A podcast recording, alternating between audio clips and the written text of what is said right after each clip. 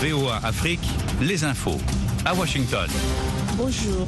Il est 9h en temps universel, 10h à Djelfa et à Flou, dans la région de Djelfa, en Algérie. Bienvenue dans ce bulletin. Devant ce micro, Nani Talani.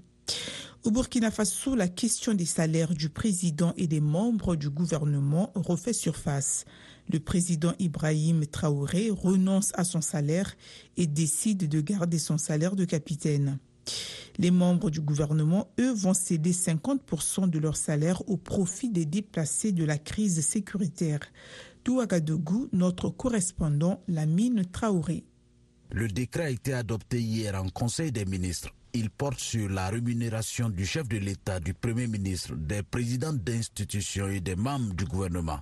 En avril 2022, le lieutenant-colonel Paul-Henri Sandaogo Damiba, alors président de la transition, avait procédé à l'augmentation de son salaire et des membres du gouvernement.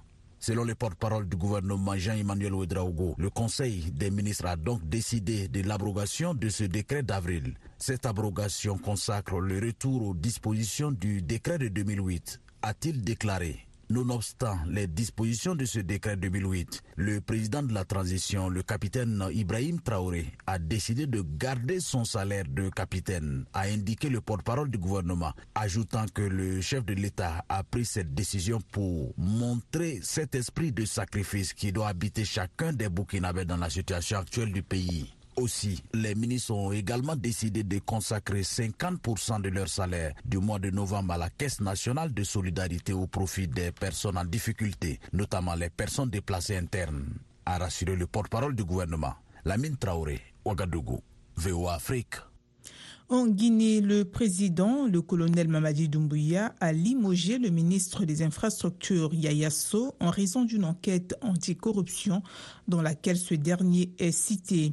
Monsieur So a été démis de ses fonctions en même temps que sept de ses collaborateurs, dont le secrétaire général et les responsables du Fonds pour l'entretien des routes et des marchés publics dans le département qu'il dirigeait, selon un décret. Un convoi du PAM, Programme alimentaire mondial, est entré mercredi dans la région éthiopienne du Tigre. C'est le premier depuis la signature début novembre d'un accord destiné à mettre fin à deux ans de conflit dans le nord de l'Éthiopie. Une trentaine de dirigeants se réunissent ce dimanche, ce week-end plutôt, en Tunisie pour le sommet de la francophonie. Ce 18e sommet de l'OIF, l'Organisation internationale de la francophonie sur l'île de Djerba, célébrera les 50 ans d'une organisation de 48 membres dont la Tunisie fut l'un des pays fondateurs sous son président Habib Bourguiba, aux côtés du Sénégalais Léopold de Sédar Senghor, du Nigérien Amani Dori et du prince Norodom Sihanouk du Cambodge. Restez à l'écoute de VOA Afrique 24 heures sur 24 sur 104.3 FM à Brazzaville et 98.3 FM à Pointe-Noire.